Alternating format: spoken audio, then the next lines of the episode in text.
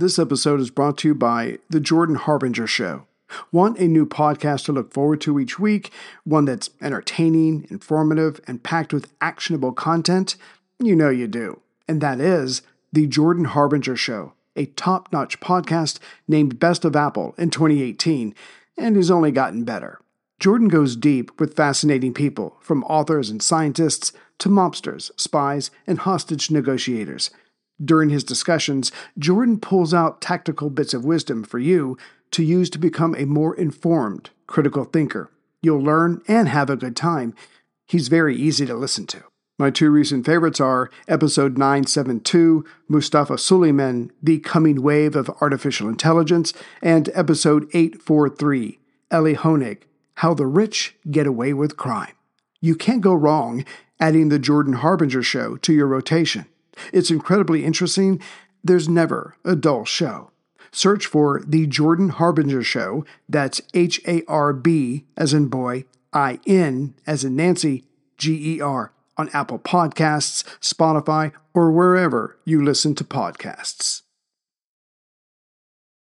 This episode is brought to you by Visit Williamsburg. In Williamsburg, Virginia, there's never too much of a good thing. Whether you're a foodie, a golfer, a history buff, a shopaholic, an outdoor enthusiast, or a thrill seeker, you'll find what you came for here and more. So ask yourself, what is it you want? Discover Williamsburg and plan your trip at visitwilliamsburg.com.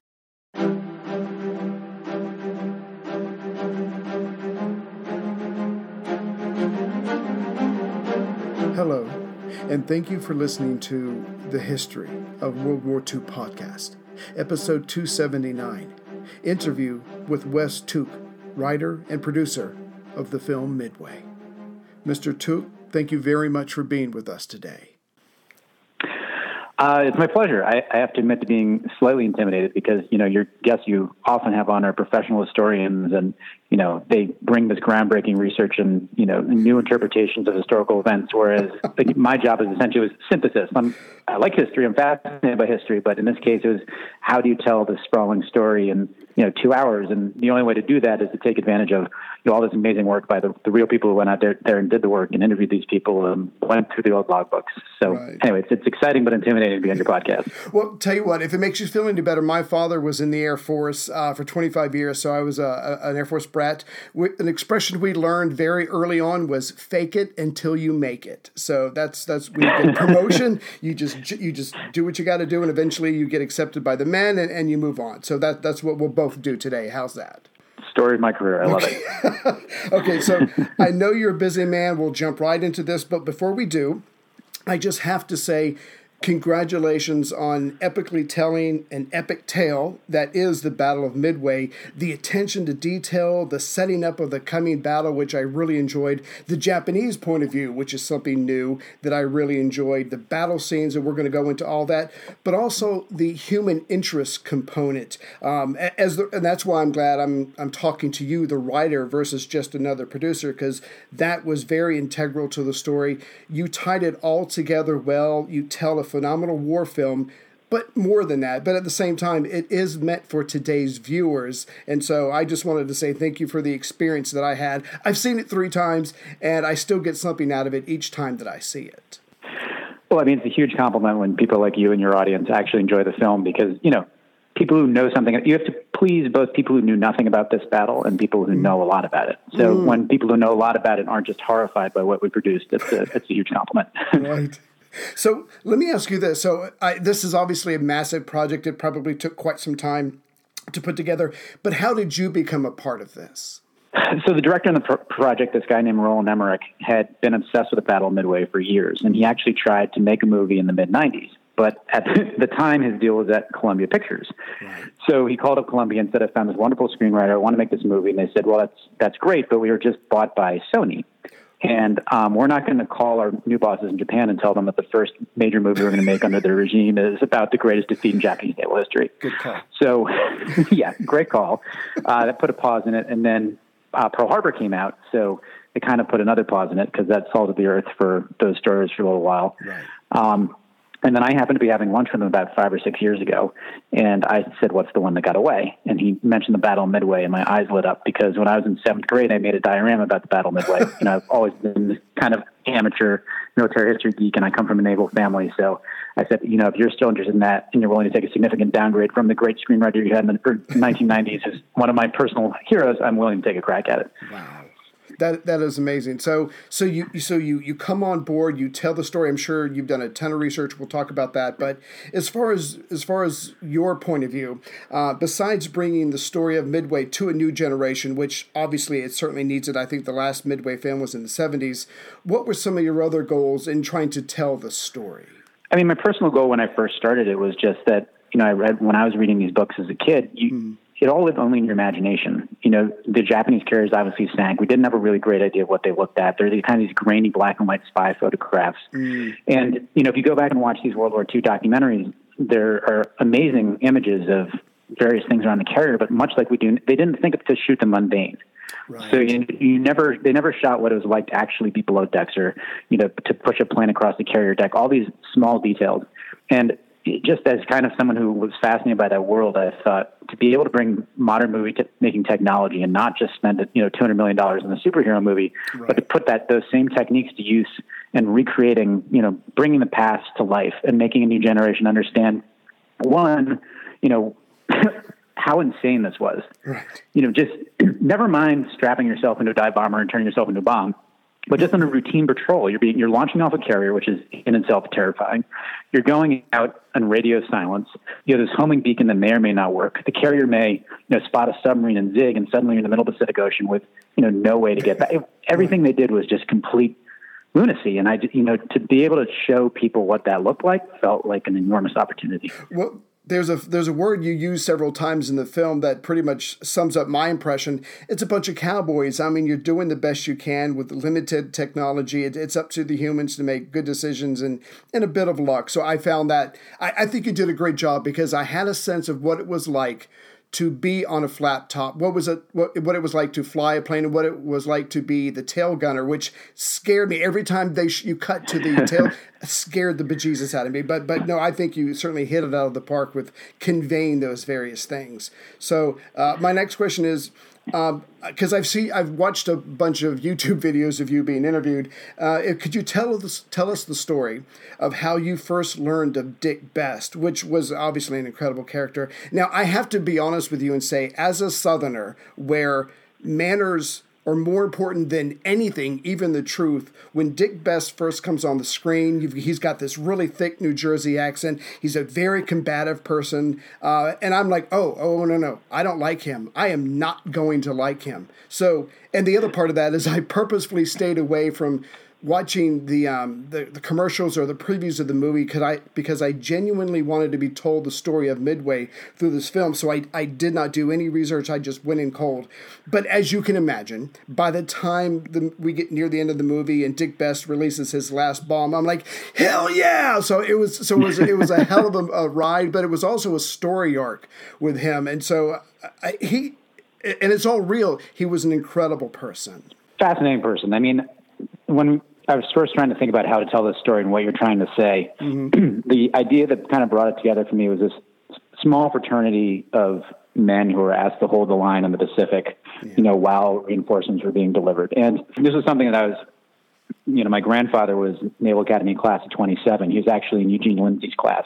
Wow. And what people forget is how small this fraternity was. And, you know, there, the, Annapolis was only graduating five, 600 men per class. Mm-hmm. So at the beginning of that war, when a ship went down, you almost certainly knew someone aboard it, or certainly met someone aboard it. Right. So, you know, I, I said, this is, I want to focus on this little fraternity of pilots and who's the pilot who's going to feel emblematic of that journey. And, you know, I, I, don't remember which book it was where I first read that Dick Best had hit two carriers in one day. You know, one of only two guys in history to do it. Right.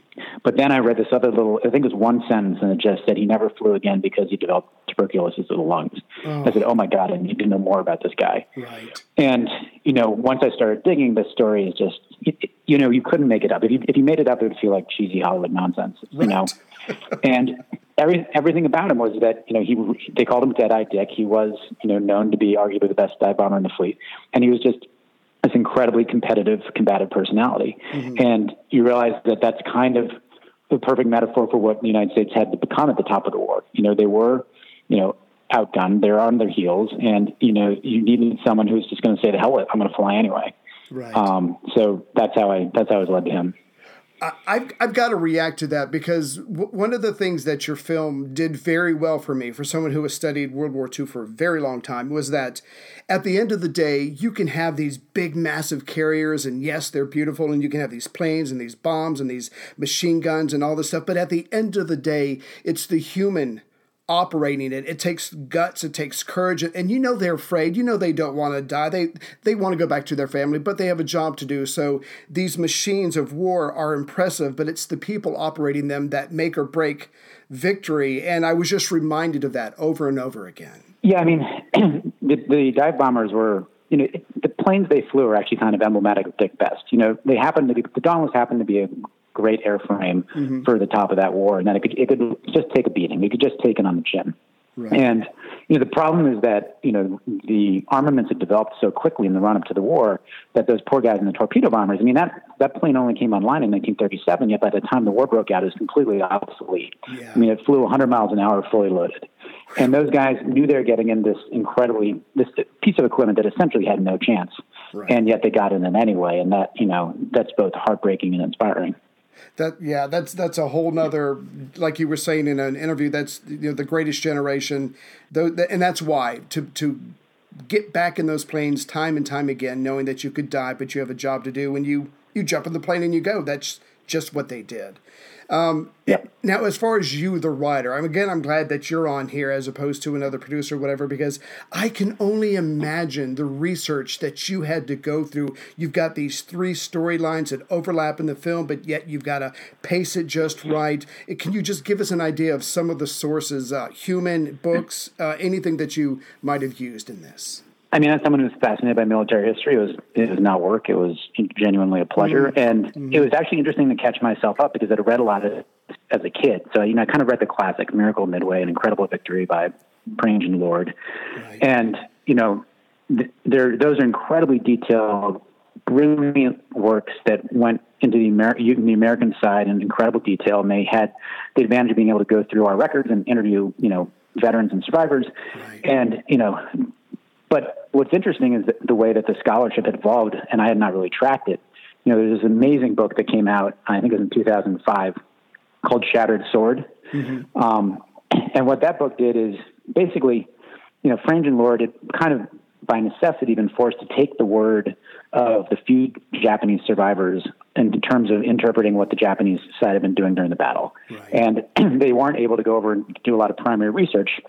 So you know, there's one admiral in particular, who Japanese admiral, who kind of had a, a narrative, self-promoting narrative, and he had written a bunch of stuff, and they kind of you know it, they didn't really have a choice. They kind of took it at face value. Mm-hmm. And what this amazing book, you know, over the next 30, 40, 50 years of scholarship, um, there was a Japanese side that went in and started looking back at the original Japanese logbooks and realizing that a lot of what this guy had said was nonsense. Wow. And the first book that really brought that to the American audience is Shattered Sword.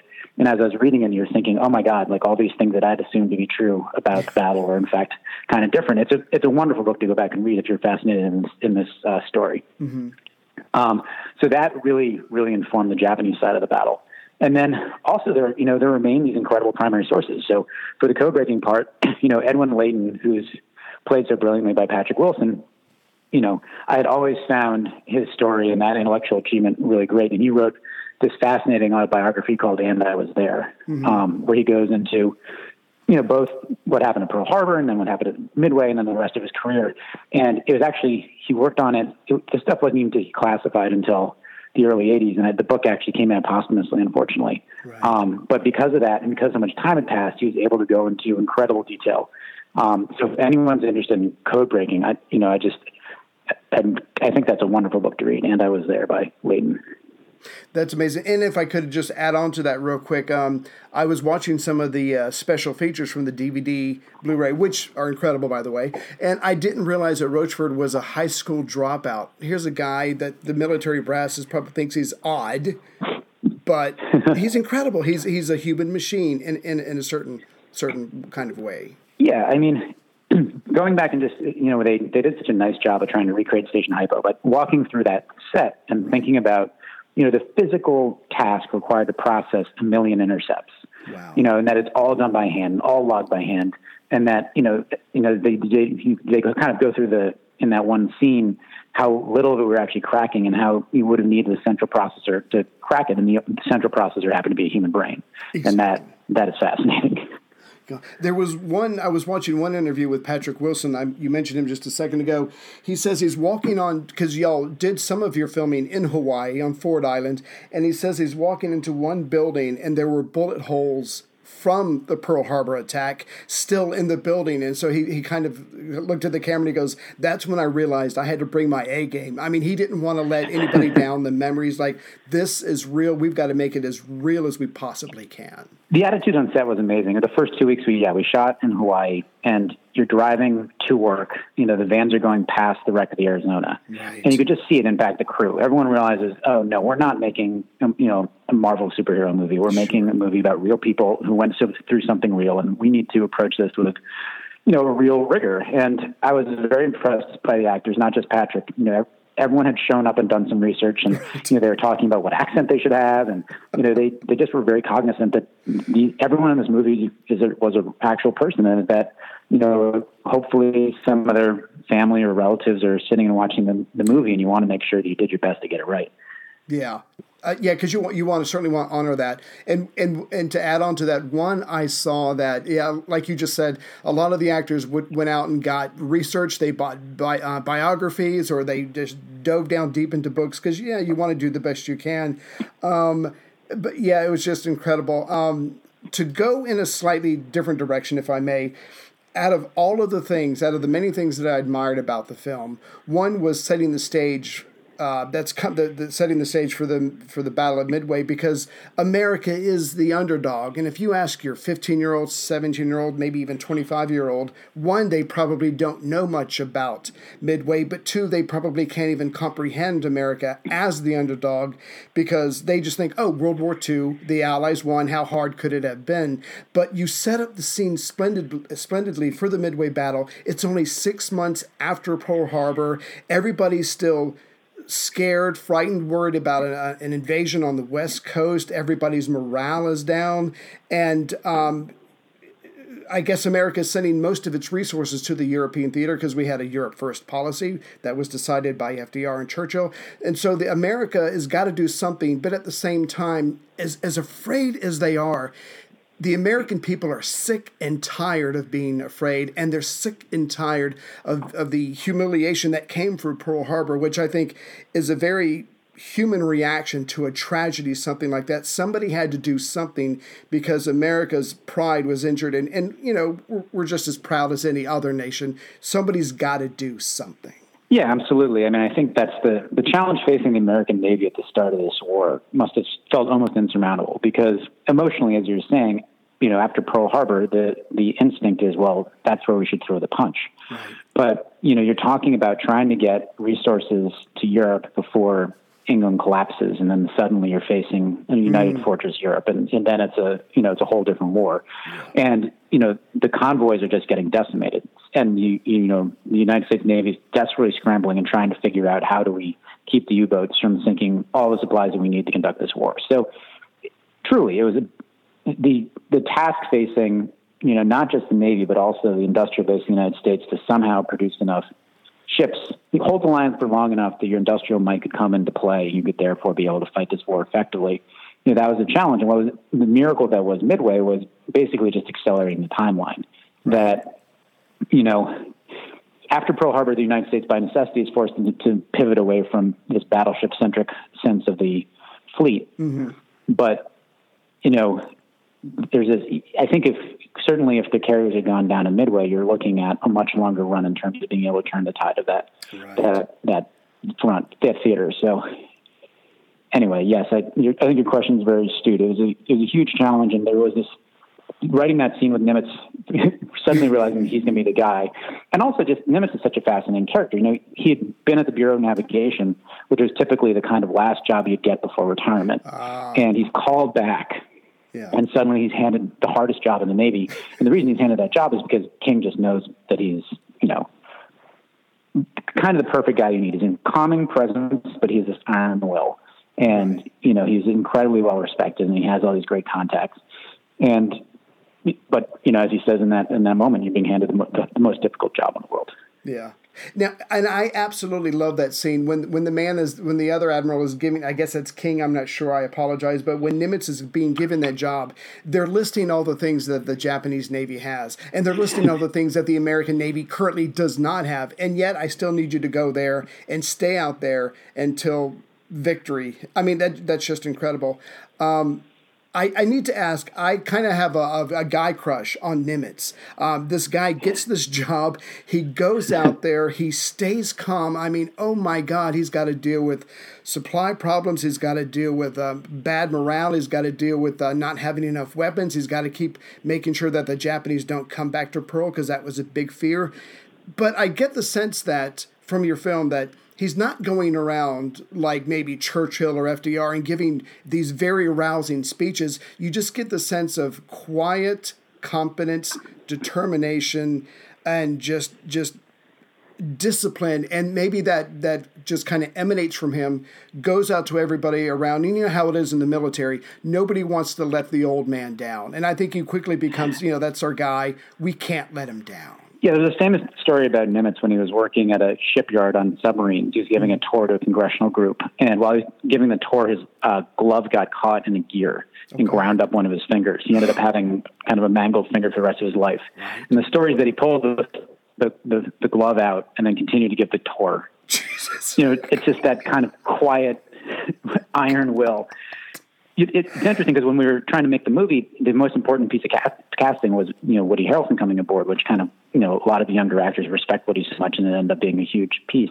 Yeah. But the Navy's panicked because Nimitz is essentially the patron saint in the Navy. Yeah, and it's oh God, is Woody going to come in and play Nimitz as you know right. one of these other kind of larger than life characters?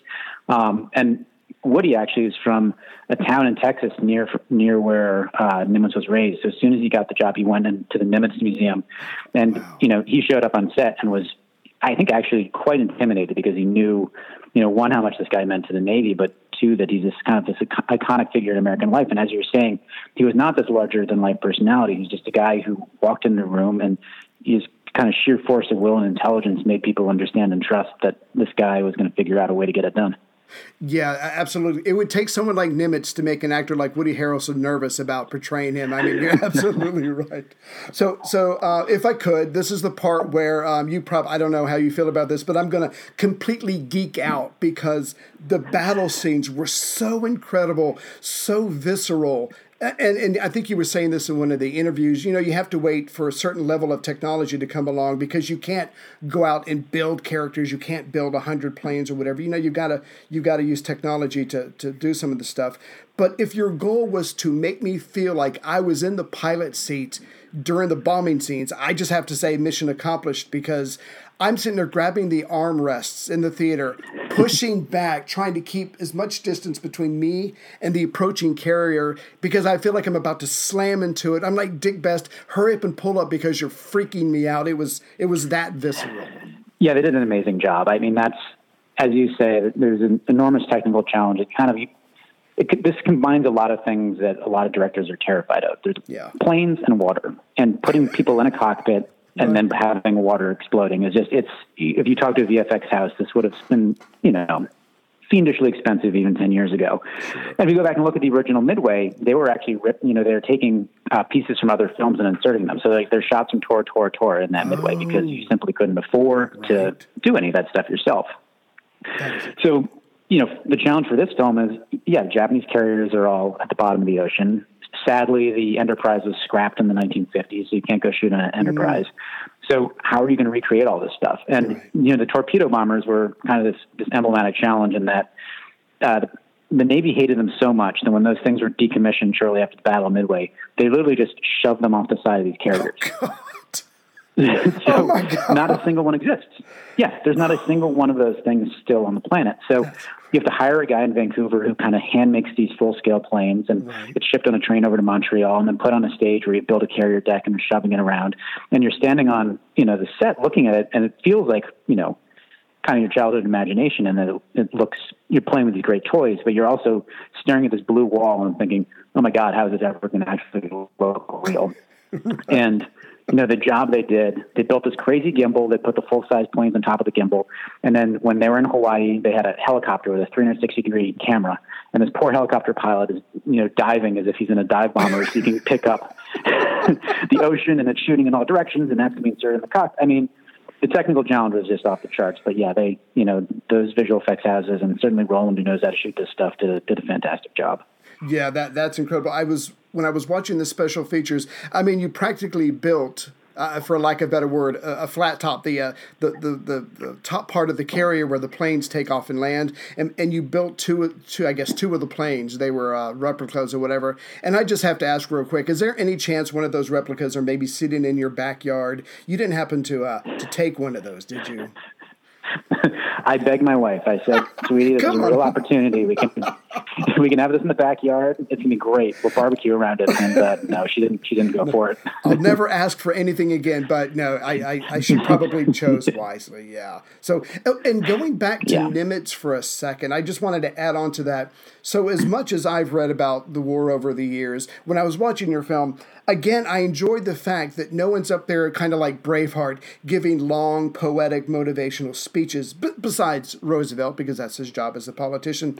But that's not how these guys operated. They had a job to do. It didn't matter that they were kids in their 20s and maybe early 30s, and there was a decent chance that they would die each and every time they went up. They just kind of, this is what we got to do. I'm afraid, but it's the job we've been handed, so let's get on with it. Just that down to earth attitude. Yeah, that was that was important to me when we were thinking about making the movie. It's like when you there's this kind of snobbery chronology is that when you look back at history, you presume that people who lived a long time ago were just different than us. They're either right. dumber or they, you know, they they live by different rules, and also because we've been so preconditioned by the, you know, the epic war movies that we grew up on. Mm-hmm. You know, that was very much the style. So people told speeches. So I think you kind of imprint on that and presume, well, because it happened in the movies, it must have been the way it actually happened. Right.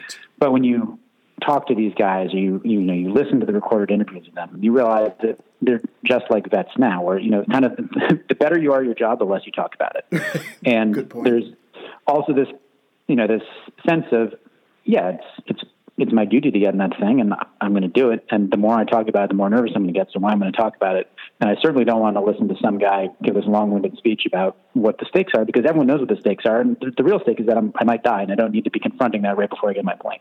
Right. Yeah, I, I, just loved how accurate that you convey that. It's like just there's an alarm or there's a message. There's just jump in the plane and let, let's go because that's how it was. And I love that accuracy. Now, this next question I'm asking is coming directly from my 15 year old daughter. So you're going to have to put up with me, okay? So she wanted me to ask if the characters in the film played by Nick Jonas and Darren Criss were actually real life people because and I don't want to give anything away for those who haven't seen it, but when Nick Jonas has his thing, she's like, "Oh my God, please tell me that didn't really happen." That really happened.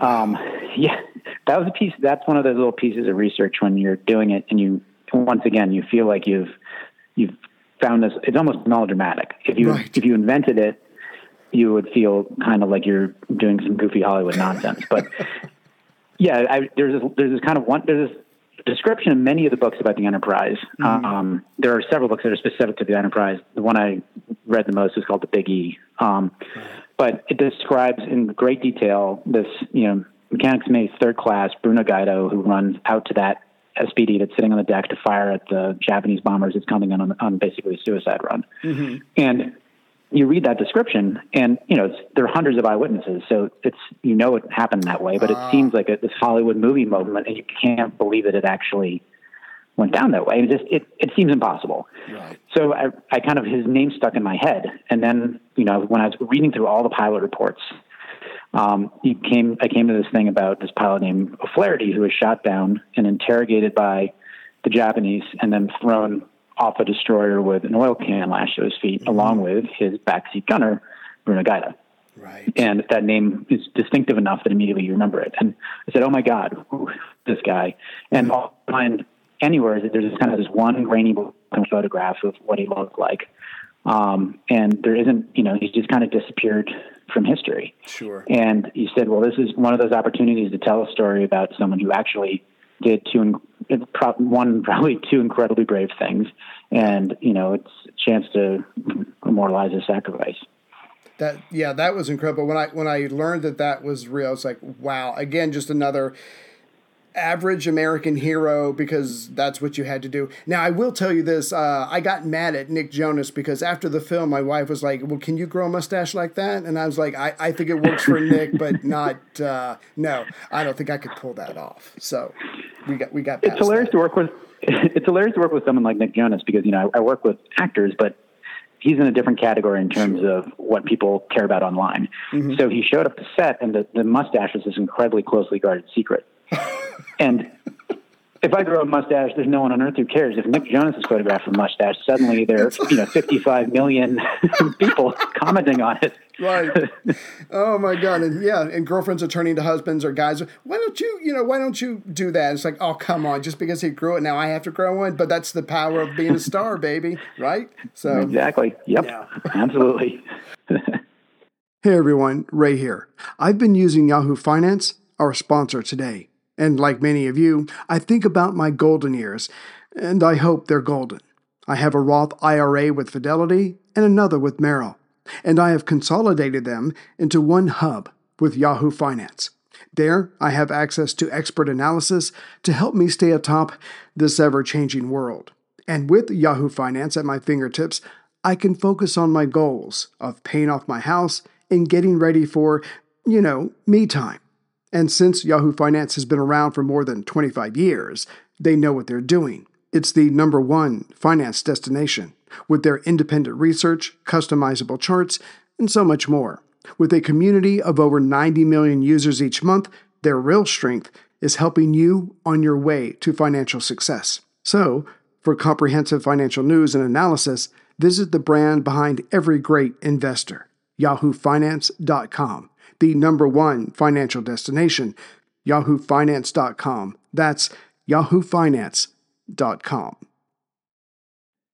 Now, I did want to ask, based, based off your experience with this, because I know this was, uh, uh, on one hand, it was a labor of love, but there's just a ton of work that goes into recreating something like this, no matter no matter the level of technology. But do you do you think um, either if you think there might be more World War II films, because I think it is time to to bring a, a whole series of these out for the for the generation that's out there now, and do you think you would ever be a part of one, uh, another World War II film? I mean, I hope so.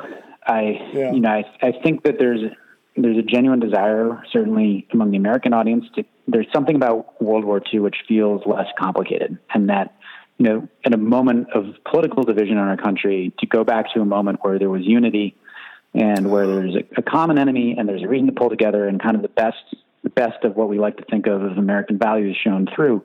Like mm-hmm. I, I understand why people want to watch those movies, and you know, there's certainly success It's World War One, but the success of 1917 also reminds this town.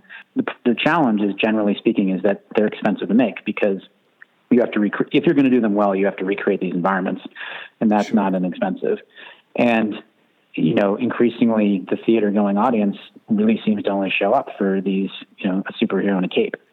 So, yeah. you know, my hope is as you know, hopefully costs continue to fall, um, and maybe there's some other models, you know, that will keep making more of these movies because I, I know the audience interest is there.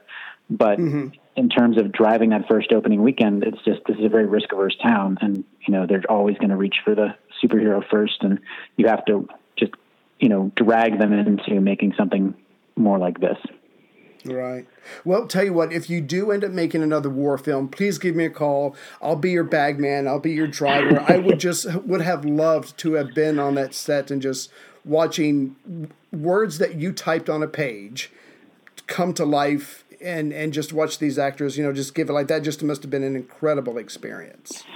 Well, it was an incredible experience, and you know, it was actually through people like you and, and veterans that the movie ended up being as accurate as I think it is because, you know, I, you know, I didn't serve. So the opportunity to have, you know, people who are in Navy who came to set mm-hmm. who were making sure that everyone's doing everything right. And a lot of this was, some of it, to be honest, was guesswork. I mean, we had this amazing advisor named Chuck, Chuck Myers who, you know, served on a carrier in the 1950s, but, right. you know, in those 10 years, carrier operations and deck operations had changed so much. So he's you know, he had a, certainly an educated guess on how things would have been run and what the signals were and how the crew would have moved.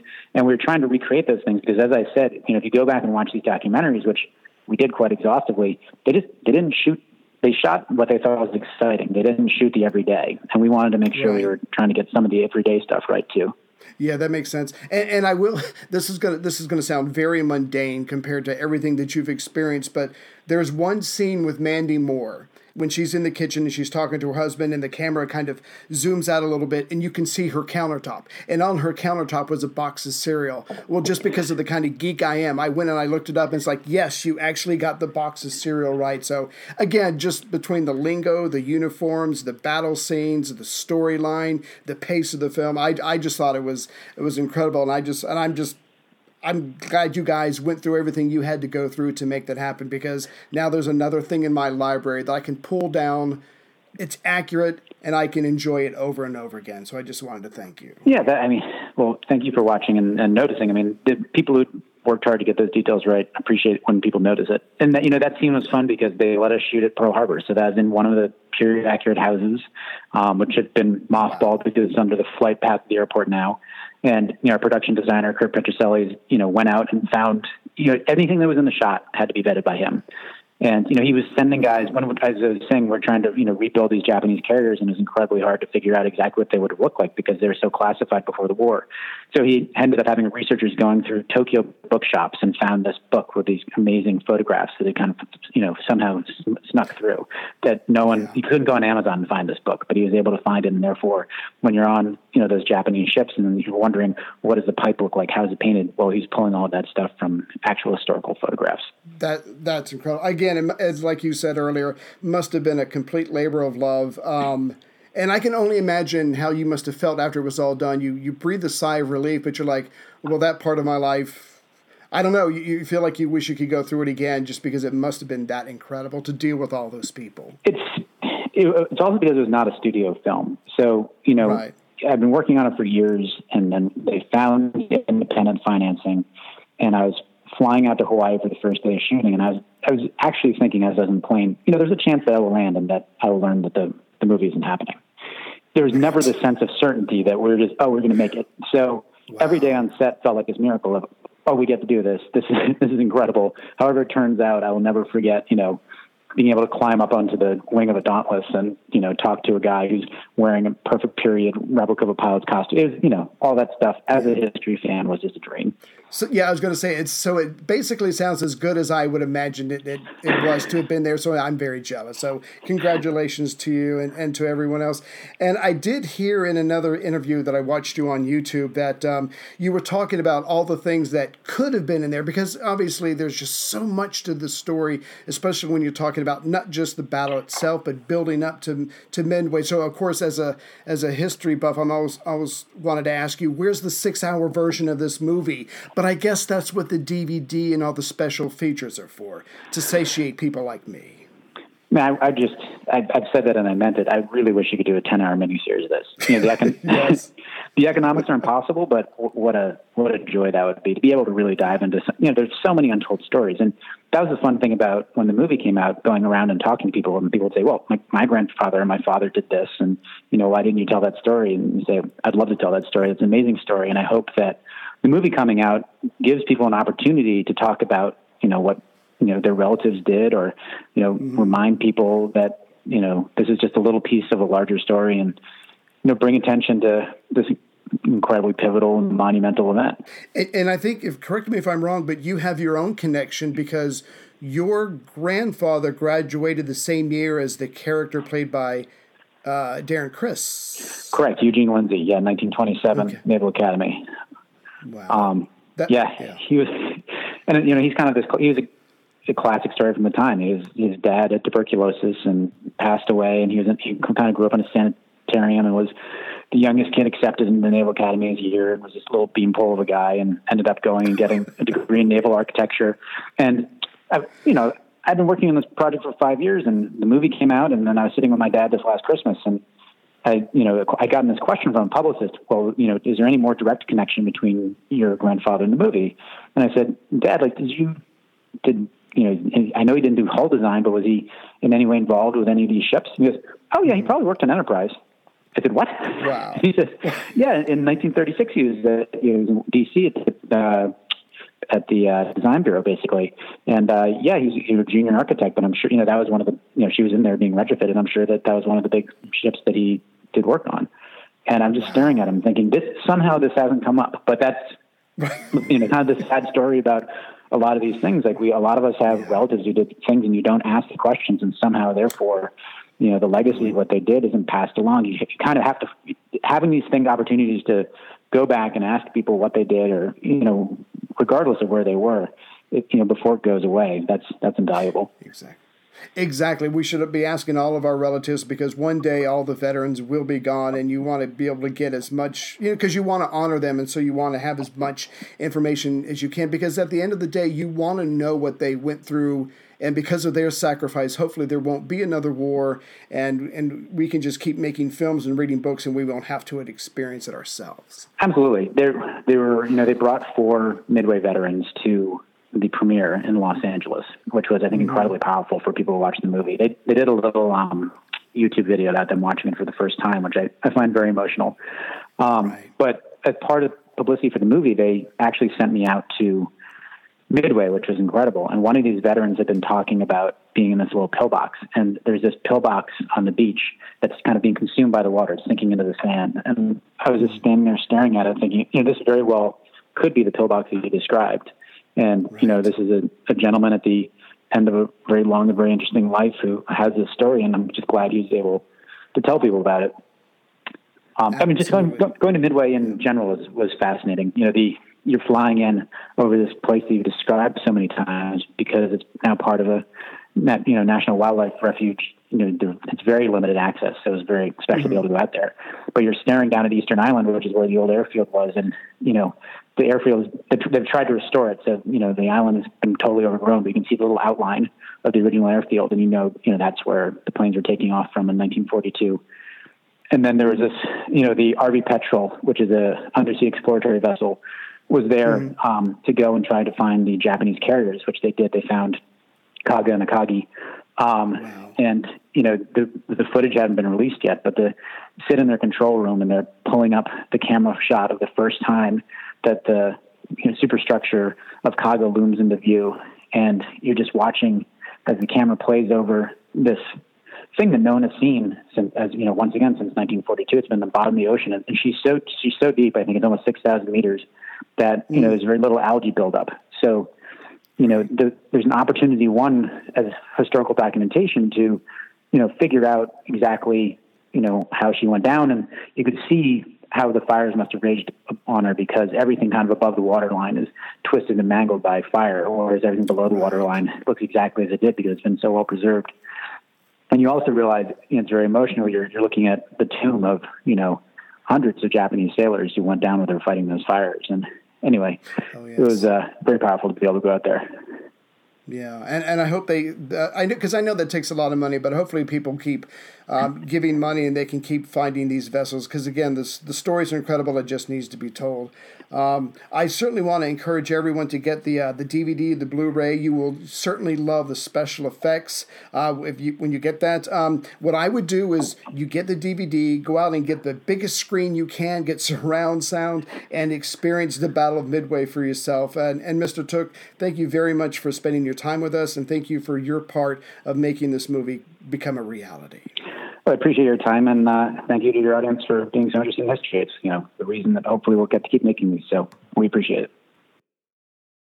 This is the story of the one. As a maintenance engineer, he hears things differently.